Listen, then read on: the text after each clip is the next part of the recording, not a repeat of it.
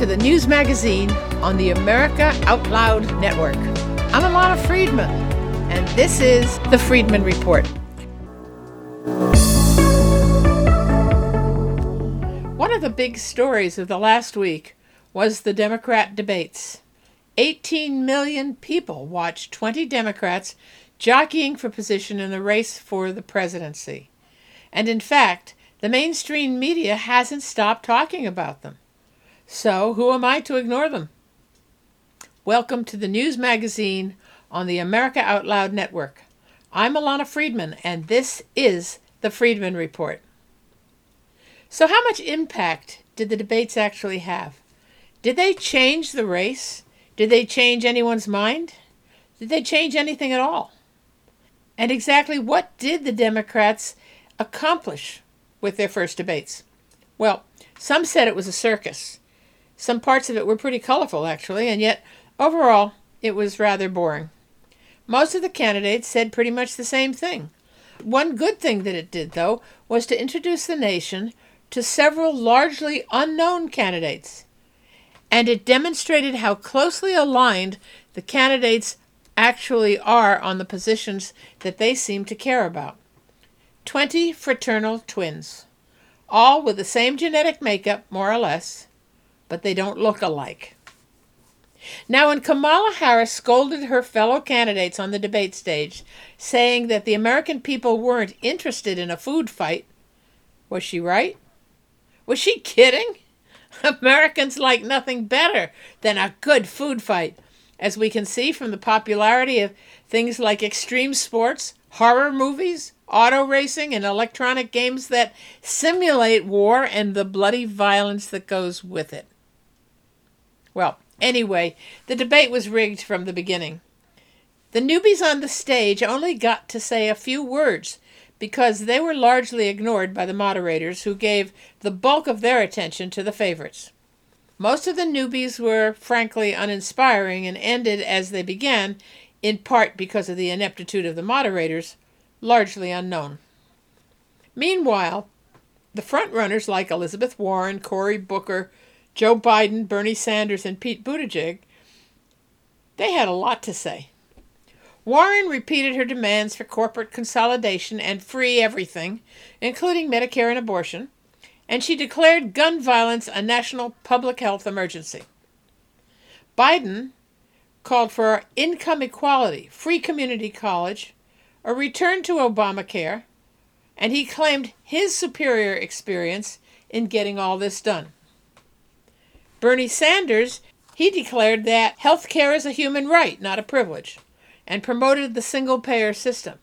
He also promoted free public colleges, and he said that he would pay for it by taxing large corporations. He called the president a fraud and promised to, quote, expose him for the fraud that he is, unquote. And he also promoted the clearly unethical idea of never appointing a Supreme Court justice unless he or she is firmly behind Roe v. Wade. When judges are up for consideration, they are not supposed to weigh in on specific issues, lest they show a bias even before a particular issue comes before the court. That makes sense. Cory Booker supported a Medicare for All program and for holding drug companies liable for the opioid addiction that is afflicting the country now. He wants to reinstate DACA and end the policies that separate families. And he wants a national gun buyback program. Pete Buttigieg wants free college for low and middle income students and to make it what he called more affordable not to go to college. I think what he was trying to say is that there should be a pathway to socially acceptable careers and jobs that do not require a college degree. And I agree with that. He also called for Medicare for all who want it, which would allow for a private health insurance track for those who prefer that. And he called for addressing climate change by making farmers part of the solution. Kirsten Gillibrand was not one of the candidates favored by the moderators, but she pushed her way into the discussions anyway by simply talking loudly and refusing to shut up until she had had her say. Now, I'm not a big fan of hers, but I think she had the right idea because the moderators clearly had their favorites to whom they gave more time, and she was not one of them.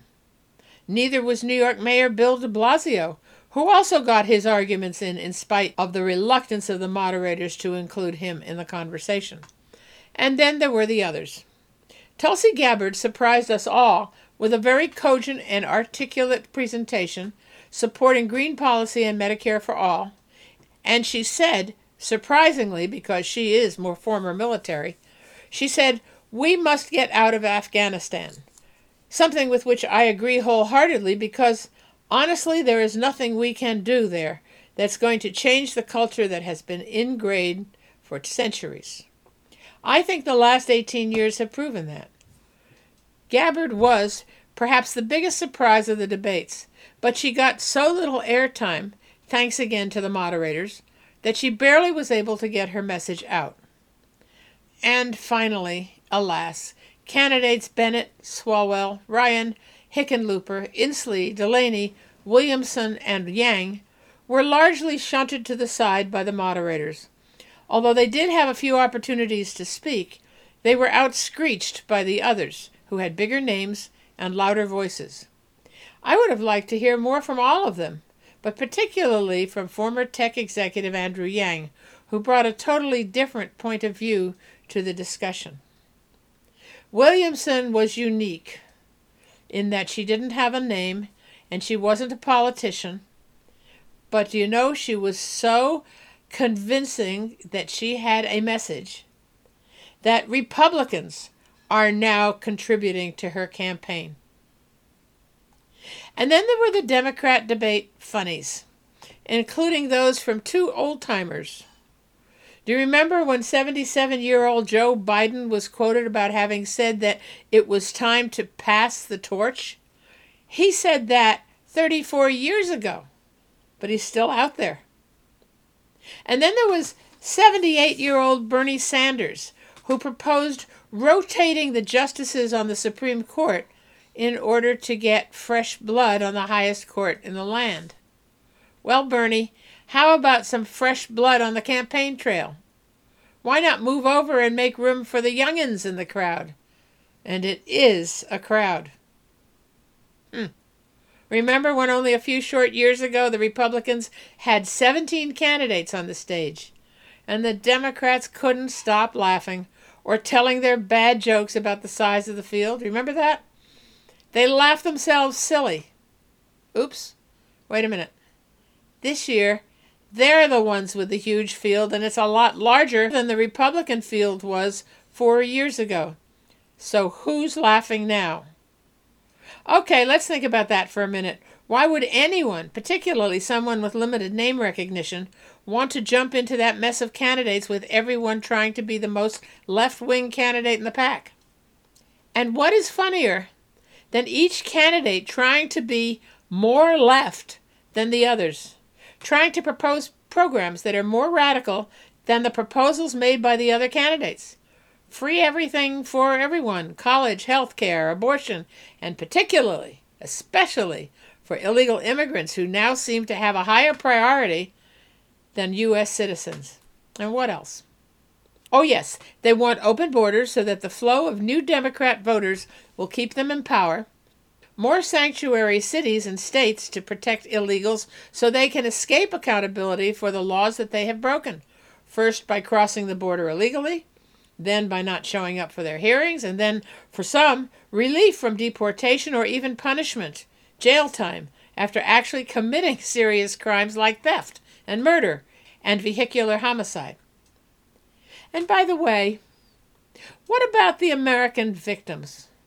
What about the American citizens who died at the hands of illegal immigrants who were protected by American sanctuary jurisdictions? What about Molly Tibbetts in Iowa, who was murdered by an illegal immigrant who stalked her, caught her, stabbed her to death while she was out running?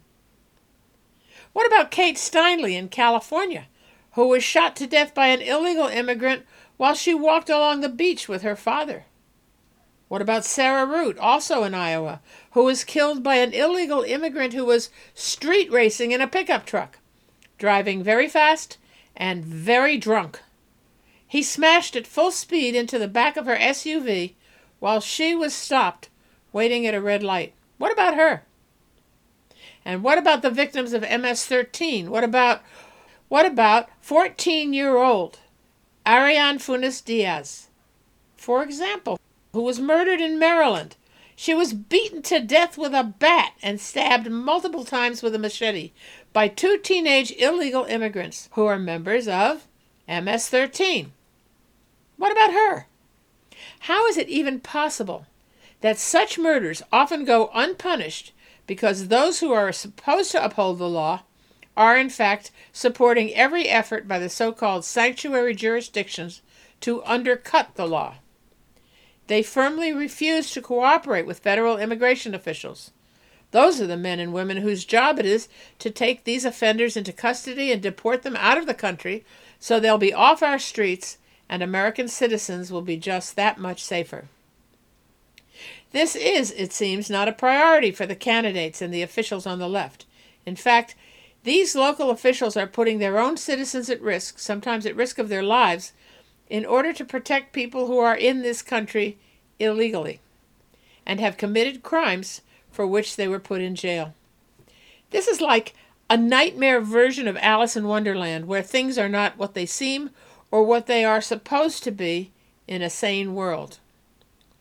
And did you notice there wasn't a single Democrat on that stage either night who had anything to say about those illegal immigrants who are not the hard-working, tax-paying, honest people and loving family members that they talk about? What about the thieves, the drug smugglers, the human traffickers, the terrorists, and the rapists? How do we stop them from coming into the country disguised as a hard-working father, you know, the one whose kid is rented so that he could get into the U.S.? The politicians are so eager to welcome the illegal immigrants that they are enabling the criminals and terrorists and drug smugglers and human traffickers into this country at the expense of their own citizens. That is why we have victims like Kate Steinle and Molly Tibbetts and Sarah Root and Ariane Funes Diaz. This is politics at its worst, and we should be ashamed for our nation and for our elected officials that they have allowed this situation to happen. How is it even possible that all of these candidates who support these policies either were born into wealth that had been created by their parents and grandparents who had had the advantage of living in America, where they could get rich because of the free market system that capitalism provides? Or these candidates did it themselves and brought themselves up by their bootstraps to the point where they could run for President of the United States, despite their humble beginnings. Yet every one of them, every one of them, is proposing to change the system that gave them the hope and opportunity to be on that stage. They want to change our free market economy that gave us all so much opportunity for socialism. Are they mad? It defies logic. It defies intelligence. And it's a sign of desperation that the Democrats have gone so far afield from the things that made America great. It also spells disaster for America if any one of them is elected president in 2020. And before we leave the subject of politics, I want to say a few words about someone whom I really detest. I keep vowing not to talk about her anymore, but she keeps outdoing herself with the most smug and the stupidest remarks on situations she obviously knows little or nothing about. I joined many others to call her out about how insulting and totally offensive her claim was that we have concentration camps on our border, like the Nazis had in Europe. You can read my column on that on AmericaOutloud.com. The article is called open letter to Alexandria Ocasio Cortez, and it's under Ilana Freedman. It tells her what concentration camps were really like. The woman is a fool, and she has just come up with another idiotic and totally illogical mission, in which she is encouraging a strike by the workers at the Wayfair Furniture Factory. She is protesting immigrant enforcement with awful, terrible stories about small children kept in cages without soap or toothpaste who are being forced to sleep on the cold, concrete floors with only blankets of aluminum foil to keep them warm. So listen to this. I, I, you know, I it's hard even to to believe it, but I will tell you anyway. Wayfair has been sending beds down to the internment camps so that the kids won't have to sleep on the floor. But Ocasio Cortez, with all of her self righteousness and completely ill informed wisdom, and I use that word very loosely, is encouraging the strike because the company is doing business with the internment camps. She tweeted the following quote, Wayfair workers couldn't stomach that they were making beds to caged children. That doesn't even make sense. That's what she said. They asked the company to stop. CEO said no. Tomorrow, they're walking out. This is what solidarity looks like a reminder that everyday people have real power as long as we're brave enough to use it. Unquote. Really? What is important about power is how you use it. But she's out supporting people who are enraged over the fact that the kids in the internment centers are sleeping on the floor. Okay, got that. But then they're going out on strike against the very company that is providing the solution to that problem. They make the beds that will go to the centers so that the kids won't have to sleep on the floor. So, what's the problem with their doing business with the internment camps? You just can't make this stuff up. You'll be happy to know that despite her best efforts, Wayfair will be honoring their contract to provide beds to the centers, in spite of the strike, so that the kids won't have to sleep on the floor. Bravo for them. Boo hiss for Ocasio Cortez.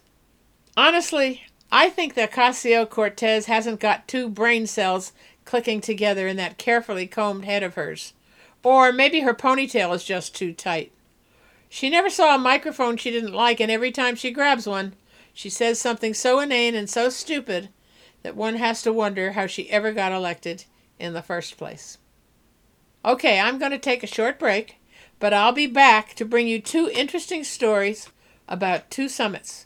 One in Osaka called G20, where the president went to talk about trade and tariffs, and ended up on the North Korean border, and the other one in Bahrain, where our delegation went to discuss a new approach to the Middle East peace process. So, this is a follow up on that story, and it's very interesting. So, stay tuned, I'll be right back. Let the silent voices be heard. It's the rallying call that started it all. AmericaOutloud.com for a wide spectrum of programming from world and political news, societal and cultural stories, law enforcement, our military heroes, and much more. News blogs, informative podcasts, and entertaining videos. Welcome to the new era in communications, America Out Loud Talk Radio. I'm going to ask you to go to thewoundedblue.org. That's www.thewoundedblue.org. That is the website for the organization that is the National Association for Injured and Disabled Police Officers. It is a support organization for these men and women who have given so much in the line of duty. We desperately need your help to raise money to uh, get this movement going. And uh, if you are a GoFundMe-er, go to GoFundMe, look up the Wounded Blue, and you can give there as well. But check it out, please, and also check out our film, The Wounded Blue, on Amazon.com. Well, the president went to Osaka for the G20 meetings. And despite the jeers from the left, he actually managed to accomplish quite a bit. He had a series of face to face meetings with Russia's Vladimir Putin, China's Xi Jinping, Turkey's Erdogan, South Korean President Moon Jae in, and quite unexpectedly, with North Korea's dictator Kim Jong un. And although expectations were that not much would come from the G20 meetings this year, particularly with regard to the trade battles that are going on, Donald Trump came away looking happy, and very encouraged. So here's the wrap up. The underlying concern of the meetings was the trade war between US and China, because it threatened to put the economies of the world at risk from a ripple effect. But there were other concerns as well, and the president's program was full of high level meetings with other world leaders to address some of these. The meeting between Vladimir Putin and Donald Trump was the first time that they met face to face since their controversial meeting in Helsinki two years ago. At that meeting, the press criticized Trump for being soft on Putin and not challenging him in public for Russia's interference in the U.S. presidential elections. The meeting this week could also have been problematical, but for other reasons. Because the U.S. has been in an increasingly tense situation with Iran, whom Russia has publicly supported. So it wasn't clear how this meeting was going to go. But at least to the public, the two men appeared friendly and even jovial. Then they met for about an hour. The two leaders differ on many issues, not only the Russian interference in our elections and their siding with Iran regarding the latest tensions around the Strait of Hormuz, but also about the sale of weapons to Turkey and Russia's threat in the Ukraine. And then there's Russia's continuing involvement in Syria. So there were lots of issues. Still, the relationship between the two leaders seemed at least cordial, if not friendly. Trump also met with Turkish President Erdogan. After the meeting, when Trump was asked how it went, he said that the United States had a, quote, complicated situation with Turkey. The main issue in this meeting was Turkey's deal to buy from Russia its S 400 missile defense system, in addition to buying America's Patriot missiles. But former President Barack Obama's administration had put conditions on Turkey's purchase of Patriot missiles, and they did not include buying a competing system from one of our potential enemies. Trump said that possible sanctions were discussed, but he also showed some sympathy for Erdogan because he said that he thought Obama had put him in a difficult situation. Erdogan told Trump that the proposed purchase was a problem. Meanwhile, back in Washington, sources said that if Turkey, which is a fellow NATO member, does not cancel the S 400 deal with Russia by July 31st, Ankara will not be able to buy the next generation F 35 fighters from the U.S. So instead, the U.S. has urged Turkey to buy the American made Patriot missile system. You see, it's complicated. Remember, folks, Turkey is the Middle East. And if you remember the story of the scorpion and the camel, it doesn't have to make sense. And then came the big meeting, the one the world was waiting for Trump and Xi Jinping. It took place on Saturday when President Trump and President Xi Jinping sat down together. It was all about trade war. And the outcome was a pleasant surprise although you couldn't tell that if you read the mainstream press. But never mind. After the meeting, Trump announced that the U.S. and China would resume trade talks and that the U.S. would delay imposing any new tariffs indefinitely. He also said that American companies would be able to resume sales with Huawei, the Chinese company that had been essentially blacklisted because of security concerns. Friends, this is really big stuff. According to President Trump this weekend, the meeting went better than expected. He described the meeting as excellent and said the U.S. and China were back on track. So, mainstream media, take note. You're missing the boat and you're missing the story. China's official Xinhua news agency didn't miss the story. They said the two leaders agreed to restart trade talks, quote, on the basis of equality and mutual respect, unquote. Trump had already put tariffs, as you recall, on $250 billion worth of Chinese imports this year, and these will stay in place. But he had also threatened to impose an additional $300 billion in tariffs if progress wasn't made in the negotiations. China retaliated with its own tariffs on American exports. It was just a bad situation all around. And the press didn't give him any charity. Still, with China's economy weakening every day and America's economy growing stronger, the time was right for China to come back to the table and try again. And they did. Xi said, quote, cooperation and dialogue are better than friction and confrontation, unquote. Can't argue with that. So Trump had two full days of meetings in Japan and then moved on to South Korea to meet with President Moon. But one of the most important meetings wasn't on the schedule. In an early Saturday morning tweet, Trump offered to meet North Korea's Kim Jong un at the demilitarized zone, the DMZ, on Sunday.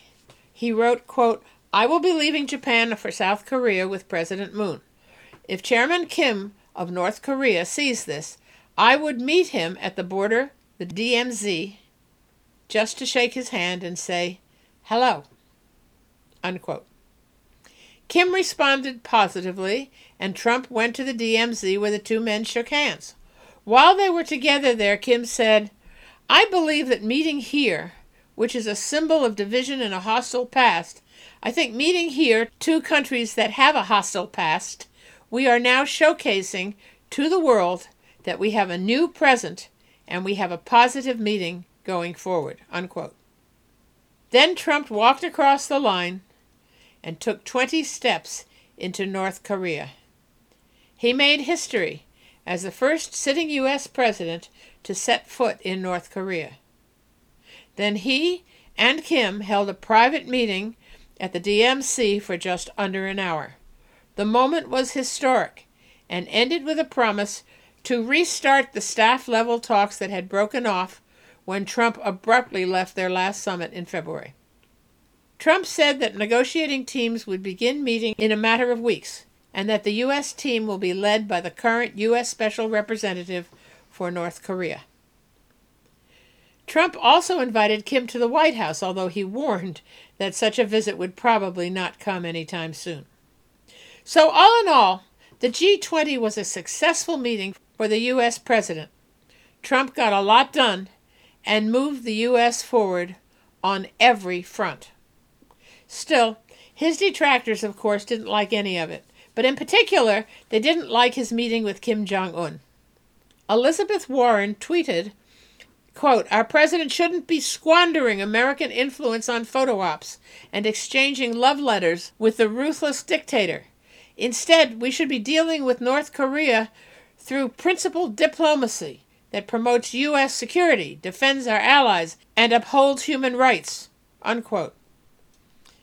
Well, Elizabeth Warren, that worked pretty well over the last decades when we accomplished what? Oh, nothing. Amy Klobuchar said that achieving denuclearization is not as easy as just going and, you know, bringing a hot dish over the fence to the dictator next door. Unquote. Cute, but uninspired. Bernie Sanders said he had no problem with Trump meeting with Kim. But he found the G20 venue an easy target for criticizing Trump's incredible inconsistencies. Unquote. A spokesman for Joe Biden said that President Trump's coddling of dictators at the expense of America's national security and interests is one of the most dangerous ways he's diminishing us on the world stage and subverting our values as a nation. He accused Trump of fawning over Kim Jong un and of making concessions for negligible gains. He said his conduct reinforces that we urgently need a president who can restore our standing in the world, heal relationships with key allies that Trump has alienated, and deliver real change for the American people. Unquote. Really? That's funny. I thought that that's exactly what the president did in Osaka and to my mind, he did it extremely well. Sorry, Joe, you'll have to do better. And finally, Senator Kamala Harris tweeted This president should take the North Korean nuclear threat and its crimes against humanity seriously. This is not a photo op. Our security and our values are at stake. Unquote. So it, it seems that the Democrats who are running for his seat in the Oval Office are really confused. They can't seem to figure out whether the president is a rabid warmonger ready to start a war with Iran at the drop of a hat, or whether he's an appeaser of lunatic tyrants like Kim or Putin. In fact, they really couldn't find anything new or different to say, but they all felt compelled to say something. This speaks, my friends, to the poverty of the Democrat platform. That when real accomplishments are made, it is nevertheless impossible for Democrats to recognize it because they are made by Trump. That is a sad commentary on our society and on what it has become. If you were listening to last week's show, you may remember that I talked about the new Trump Middle East peace proposal and the U.S. sponsored Peace to Prosperity workshop in Bahrain.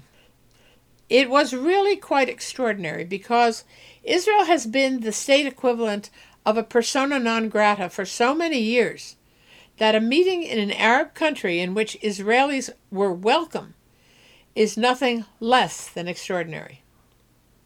It wasn't that long ago in previous discussions of peace between the Arabs and the Israelis that the Arabs refused to sit in the same room with the Israelis. The Israelis had to sit in another room.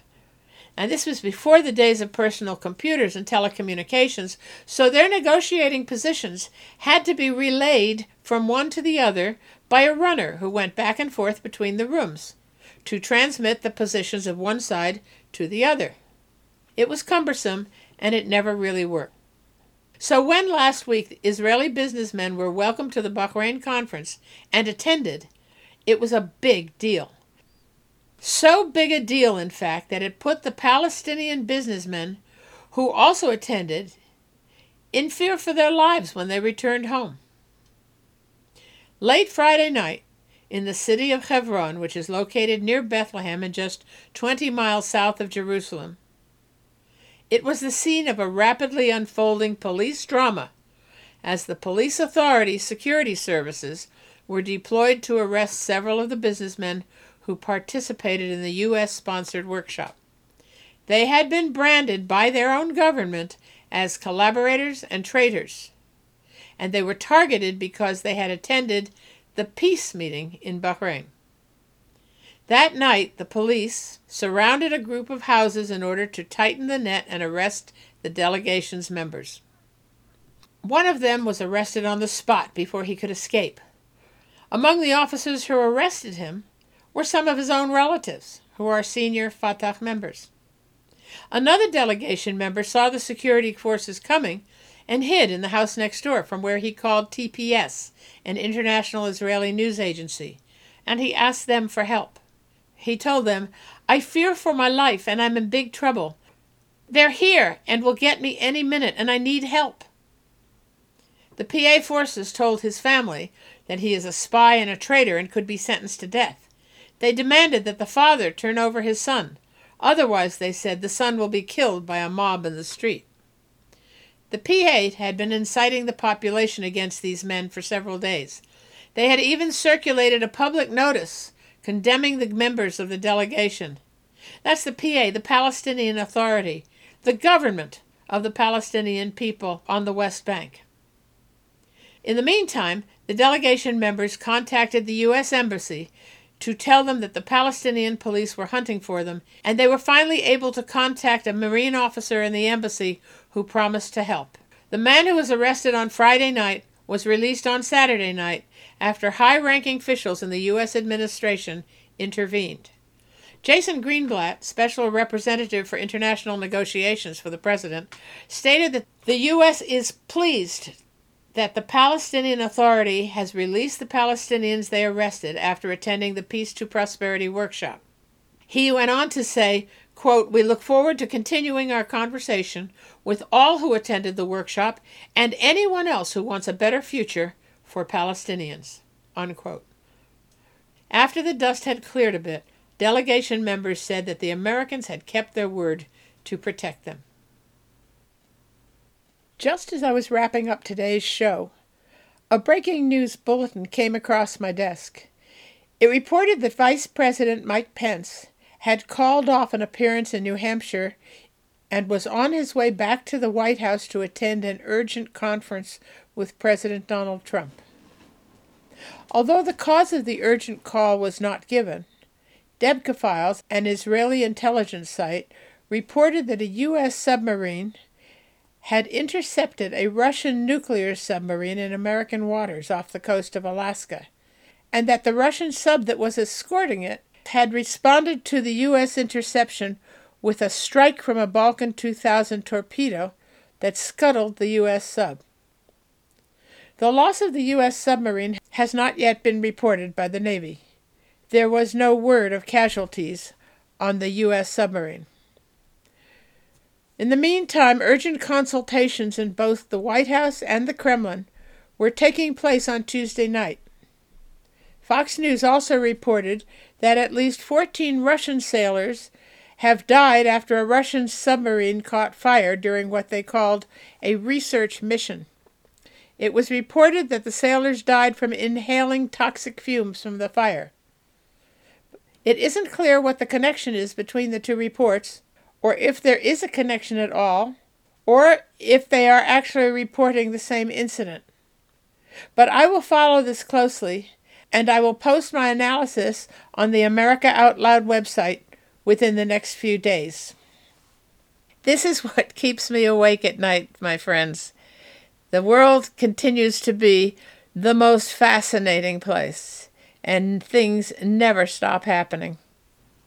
Well, we're going to take another short break, and when I come back, I want to tell you about some of the things that are happening as a result of the growing animosity between the left and the right.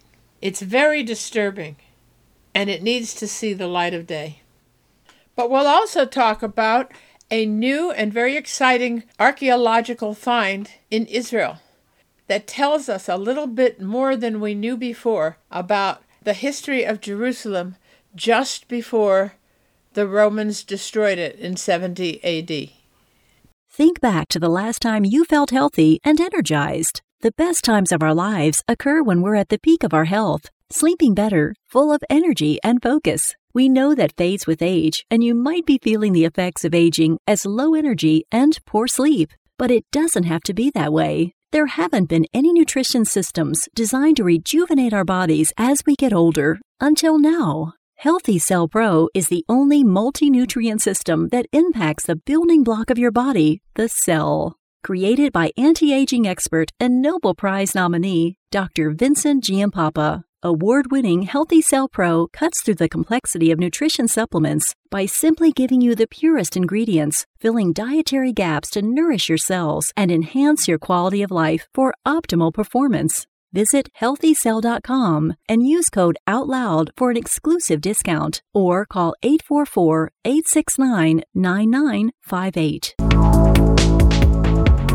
You know, over the past few weeks, I've been talking about some of the crass, ruthless, and even cruel things that people on the left are willing to do to humiliate and embarrass those who disagree with them, specifically people with conservative opinions. I've talked about Congressman Maxine Waters, who is frankly an embarrassment both to Congress and to the country she is supposed to be serving, when she calls for her supporters to harass and attack anyone who supports the president. And I've talked about Congresswoman Ilhan Omar, who spouts her disgusting anti Semitism against her Jewish colleagues in Congress from her seat in Congress. And I've spoken about Ocasio Cortez, who compares detention centers on our southern border to Nazi concentration camps.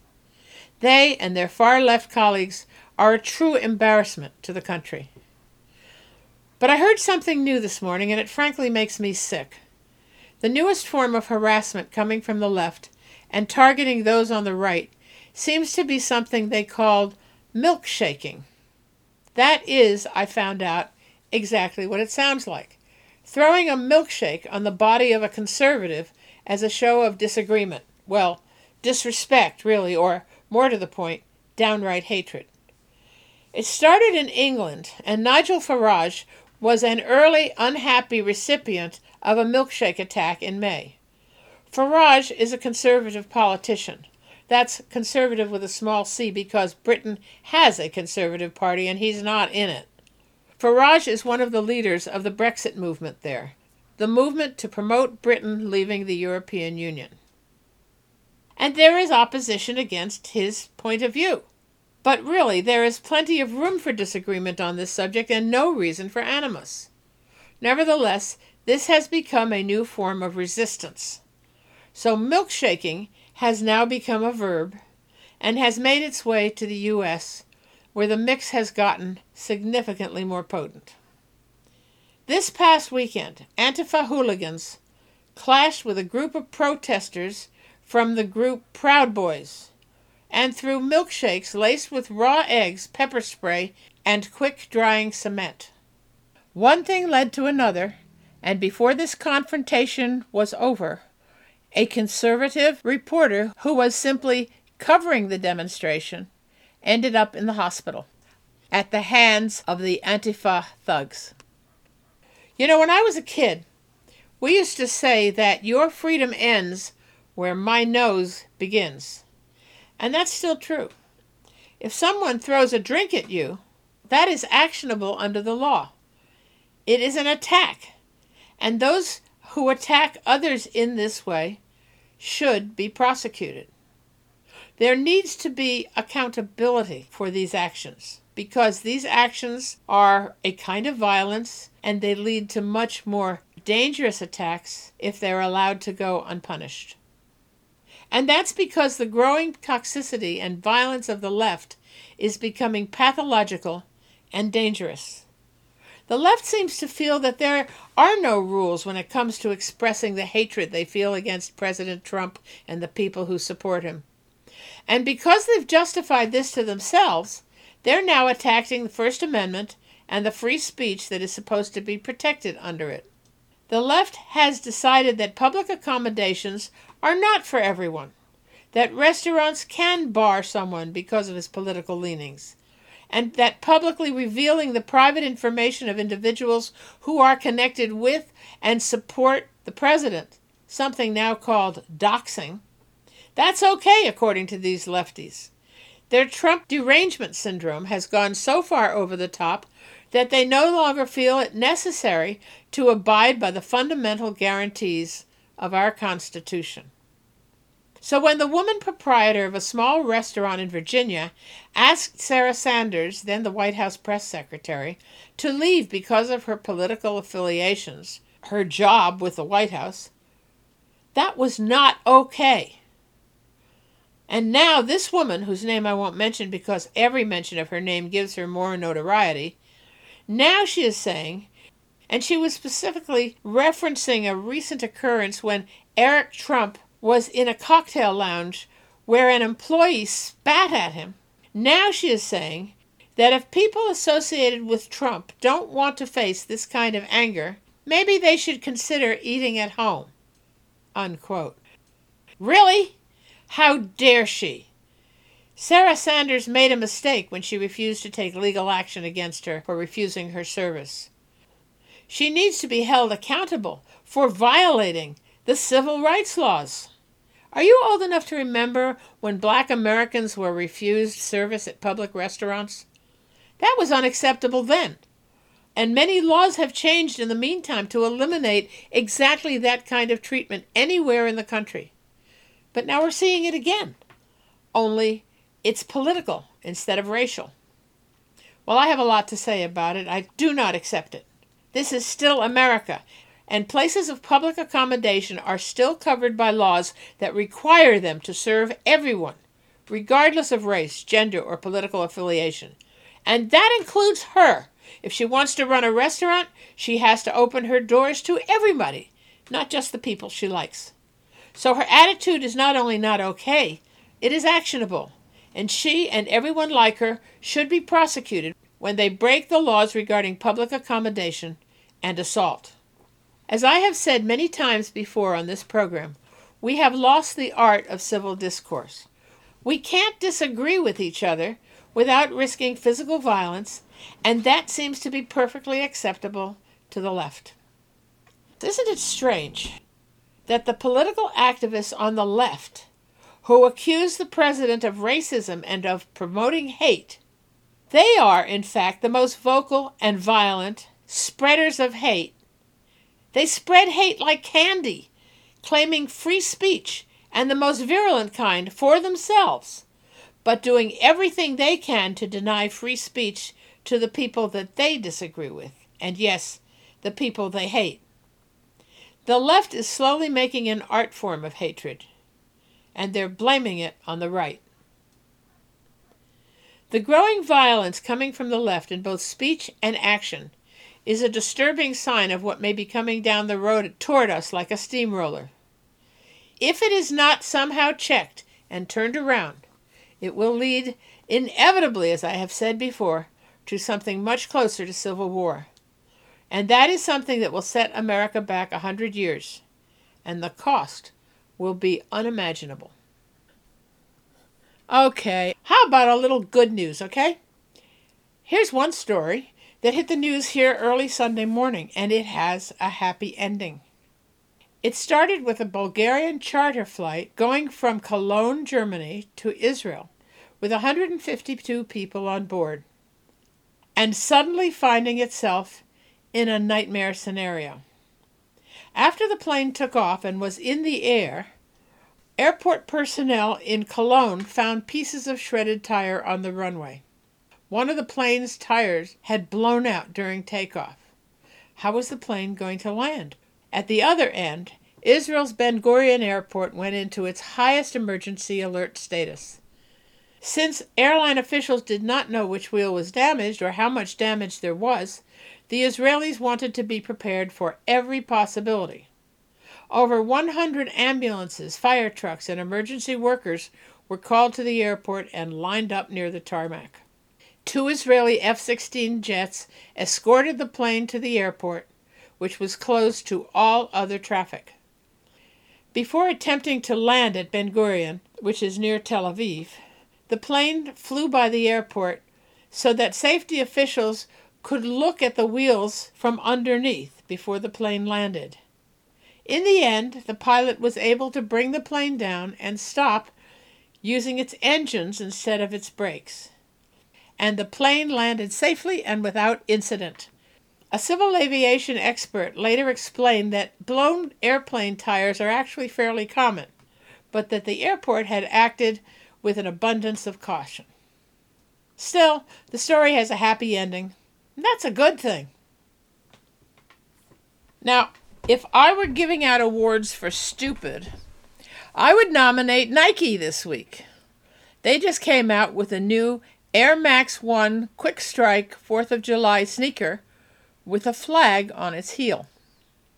The flag that is known as the Betsy Ross flag because it has 13 stars in a circle representing the original 13 colonies. That sounds nice, doesn't it?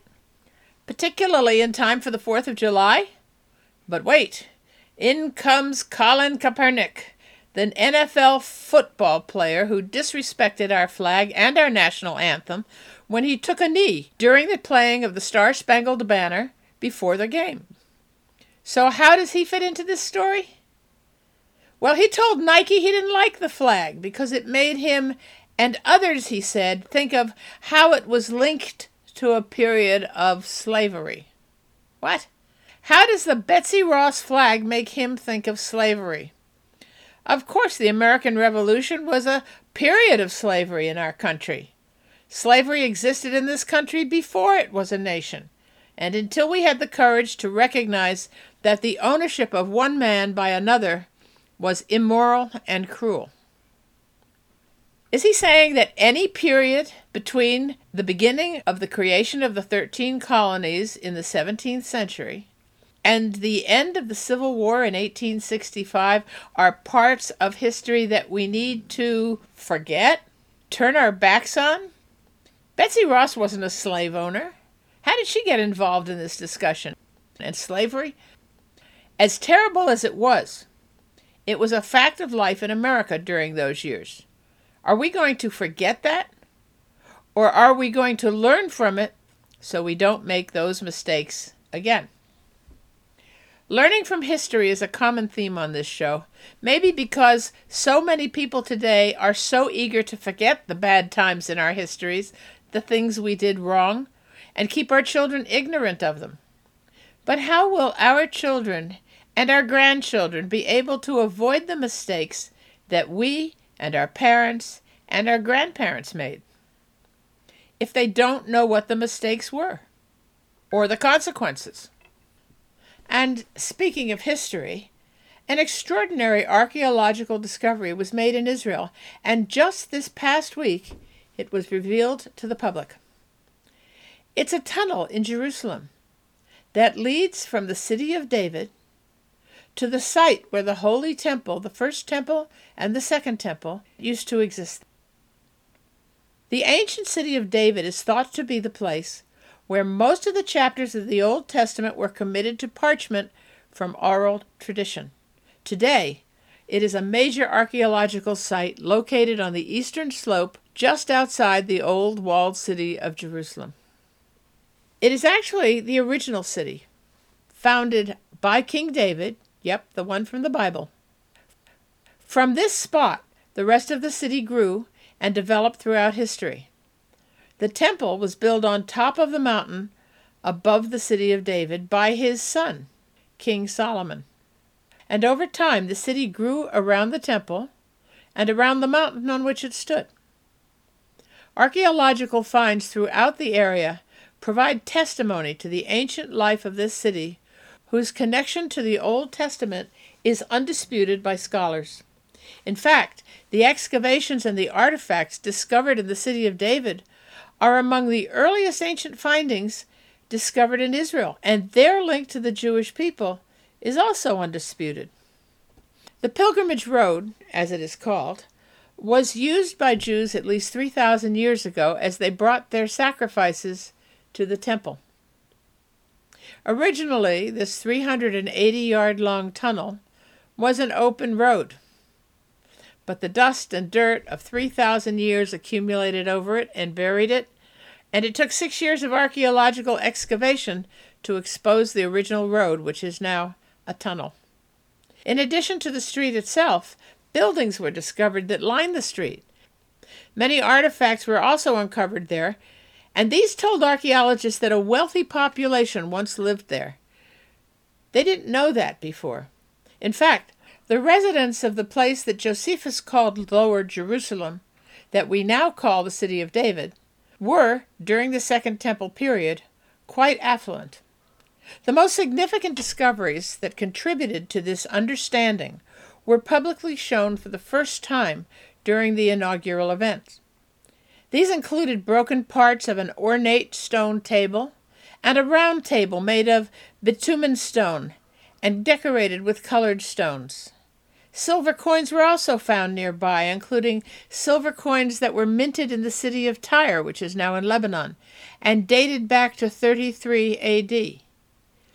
From the ruins, found under the layer of 2,000 year old ashes, which date back to the time of Jerusalem's destruction, valuable information has been acquired about the city's history, history that was previously unknown about the city of Jerusalem itself and its Jewish inhabitants during the Second Temple period and up to the moment when the Romans destroyed it. This week, the tunnel was officially opened for the first time, and the ceremony was attended by the U.S. Ambassador to Israel, David Friedman, and U.S. Special Envoy to the Middle East, Jason Greenblatt. Now, of course, this is the Middle East, so the festive event was clouded by complaints from the Palestinians, who demanded that these excavations must stop immediately and that there must be accountability from the Israelis for, quote, Judaizing, unquote, Jerusalem. With the collusion of the United Nations, Palestinian leaders consider the city of Jerusalem occupied. They deny any Jewish claim to its history and call the archaeological excavations illegal and they accuse Israel of promoting such archaeological digs for what they call, quote, racist colonial interests, unquote. The 2,000 year old Pilgrim's Road passes underneath homes in the far newer eastern Jerusalem neighborhood of Silwan, which was built on top of it. The archaeological activities have angered the Palestinian Arabs who live there because they view eastern Jerusalem as their capital.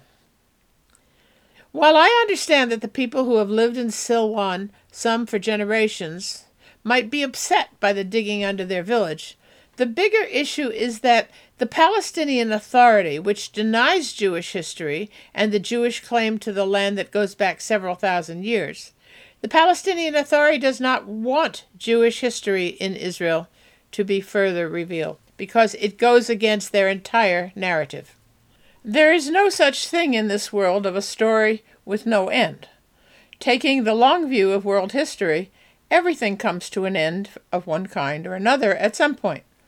But this story has been going on for a long time, and the end is not yet in sight. This is, as I have said before, the Middle East. Well, that's the end of the show for today. Thank you so much for sharing your day with me. And if you would like to share your opinion as well, or comment on anything I talked about today, please send an email to me at ilana at americaoutloud.com. You've been listening to the news magazine on the America Out Loud Network. I'm Ilana Freedman, and this has been the Freedman Report.